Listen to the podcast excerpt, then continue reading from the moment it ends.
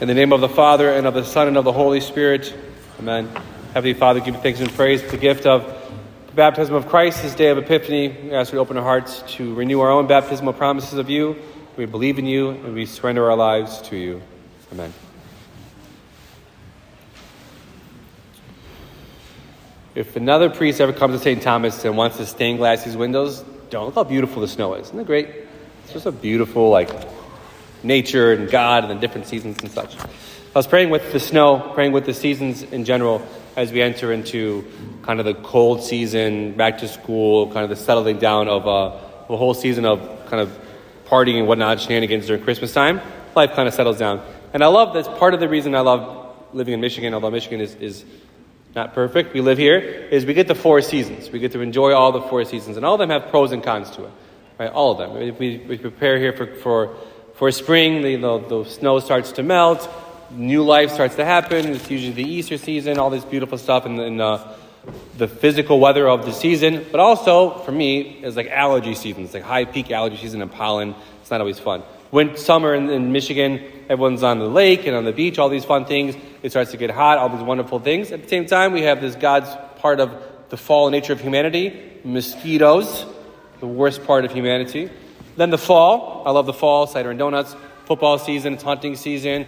But we have to go back to school. Isn't always fun. And then it kind of starts as well the cold season and how here we are in winter. Winter is cold. We start getting dry skin. But at the same time, part of the beauty of winter can be for us to um, remember the beauty and to appreciate the beauty of warmer days. So all these type of things that God has given us into our lives. Not only just those seasons, there's other seasons in our lives. There's one season in particular that I absolutely despise. Like I don't look forward to it and I hate it and it comes up whenever it comes up, I just get stressed out the entire time during it, the entire time before it, and then anticipating the next season, I get stressed out just thinking about it. And that's election season. I hate I hate election season, especially as a priest. Because it's just like we're trying to preach the gospel of Jesus, we're trying to be like charismatic about the, the, the, beauty of the death and the resurrection of Jesus, and then people hold politics closer than they hold religion. And it divides the community and it divides families and family and friends. That's all we talk about. It's just like, oh, and politics are necessary. They've always been part of humanity, but it's just like annoying. And especially in the modern day, like, like literally like this year is a presidential election season. And it's like we've been pigeonholed, right? We've been so divided in like the understanding of politics that like we're trying to preach like the, the dignity of human life in the womb against abortion, but it's become politicized. And like kind of the really intense liberalism that's intent that's come and infiltrated the school system with like the gay and trans agendas in the school systems. It's like we're like now we're like frustrated and like now we're forced to like kind of pick a side. And it's like it really divides the community, whether you're left, whether you're right, and like whoever wins gets is excited, and whoever loses is annoyed, and then the pendulum swings, and then the left wins and the right wins, and it's just like, oh my gosh, this is very, very, very, very challenging. When we pray with that as like followers of Jesus, we enter into like, all these things. Why do I talk about these things? Because even St. Paul, in the, in, the, in the reading today from to Titus, he's really preaching to Titus, saying to him, like, listen, we have Jesus. We have the incarnation of God. We have God. It literally says, like, listen, teach your people to respect authority, to be righteous in all your doings and your deeds, be good to each other, live in the world, that's fine, but don't forget who you are in Jesus Christ. Because not only in their seasons of like weather seasons, in the church there are seasons, and it's extremely beautiful how we enter into and how we shift our spiritualities of the seasons. We had a whole season of anticipating the birth of Christ.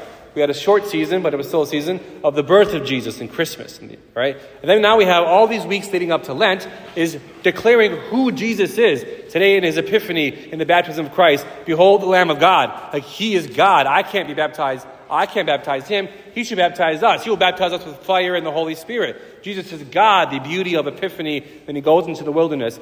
And then the later on, the subsequent weeks of Epiphany of in the beginning was the Word. He's the incarnation of God. He's the Messiah. He's the Savior. He's the Redeemer. Who is Jesus? Now that we know that, we shift again into Lent. We repent from our sins, obviously anticipating the resurrection of Jesus and all these things that come from the death and the resurrection of Jesus for our own lives. And it's extremely beautiful. So that when that happens to us, when we enter into the stress of the world, we say, oh, politics, oh, the seasons, oh, the economy goes up and down, up and down. We just pause and say, yeah, but but there's more to this life than this life, and it has to come from Jesus. And Titus, so when St. Paul is preaching to Titus, he even says this He says, by the washing, because we're talking about baptism today, by the washing and regeneration and the, re- and the renewal in the Holy Spirit, which He, which God poured out upon us richly through Jesus Christ our Savior, so that we might be justified by His graces and become heirs of eternal life. That we have an inheritance, that we now have a purpose in our lives. In a world that's relatively godless, that has systematically rejected God and who has no idea who they are, the really the biggest issue is an identity issue. Therefore, we force our identities instead of knowing who we are in Jesus Christ. If I have an inheritance from God, from baptism, that means I'm His child, and as a child of God, I have purpose, I have meaning, I have beauty in my own life, not defined by this world. Because what can very easily define us in our lives? Our wealth, our status, all these things, or even politics, or I'm right, or I'm left. The right is my God, the left is my God, whatever it might be in our lives. We can, we're anticipating this week, it's going to be a really fun week of football. You can say, is my life, if my life's source of happiness and joy, whether Michigan wins or doesn't win the national championship? Whether the Lions win or don't win their, their first playoff game in a forever. These are fun things that are part of life that are great. Enjoy them. I will 100% be rooting for Michigan against my better knowledge of life, right? For the glory of God? No, because it's fun, because it's communal, and then it'll end. And then there's next year, and then there's next year, and then there's next year, and there's another election, and there's another, another year in our lives. What does any of it really matter to our lives? At the heart of our hearts, for our inheritance, for our purpose, for our identity? It doesn't. It's just fun. Enjoy it. But who we are, are baptized disciples and followers of Jesus Christ, and that's what matters. And that's what gives us purpose. Death comes, suffering comes, the world goes up and down. We're detached from it because we have rejected Satan. Think, for example, of the, the baptism ceremonies of our lives. If you've ever, ever been to a baptism, the first question to ask the, the person usually is, What's your name? You give your name, it's very simple. The next question is, Do you reject Satan and all his hosts? And all his lies, and you reject that. And usually, like, they're like holding a baby, and like, you reject Satan? They're like, yeah. I'm like, hey, do you reject Satan? They're like, yeah, yeah, I reject Satan. I'm like, good. Very important question. Now that you reject Satan, do you believe in God? Do you believe in the church? Do you believe in the death and the resurrection of Jesus? Do you believe in the one holy Catholic Apostolic Church? These things we say in our creed. Like, yes, I believe. So what happens is we profess our faith and then we receive the sacrament. The same thing at Mass. We have Mass, we have the, the, the prayers, the readings, the word. I come down to say, We believe. And you say, We do believe. And now that we believe, and because we believe, then we turn to the Eucharist to receive Jesus in the Eucharist. That's why today, of all days of Epiphany, of a great memorial of baptism, of the baptism even of Jesus Christ Himself, what are we going to do? At the Creed, I will come around and I will sprinkle holy water on all of you, reminding us of our baptism that every time we walk into a church or we have holy water, we dip our hand in holy water in the name of the Father and the Son and the Holy Spirit. We bless ourselves, reminding ourselves that I am more than this world.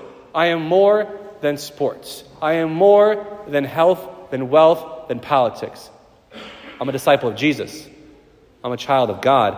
I have worth. I have purpose. I am loved by God.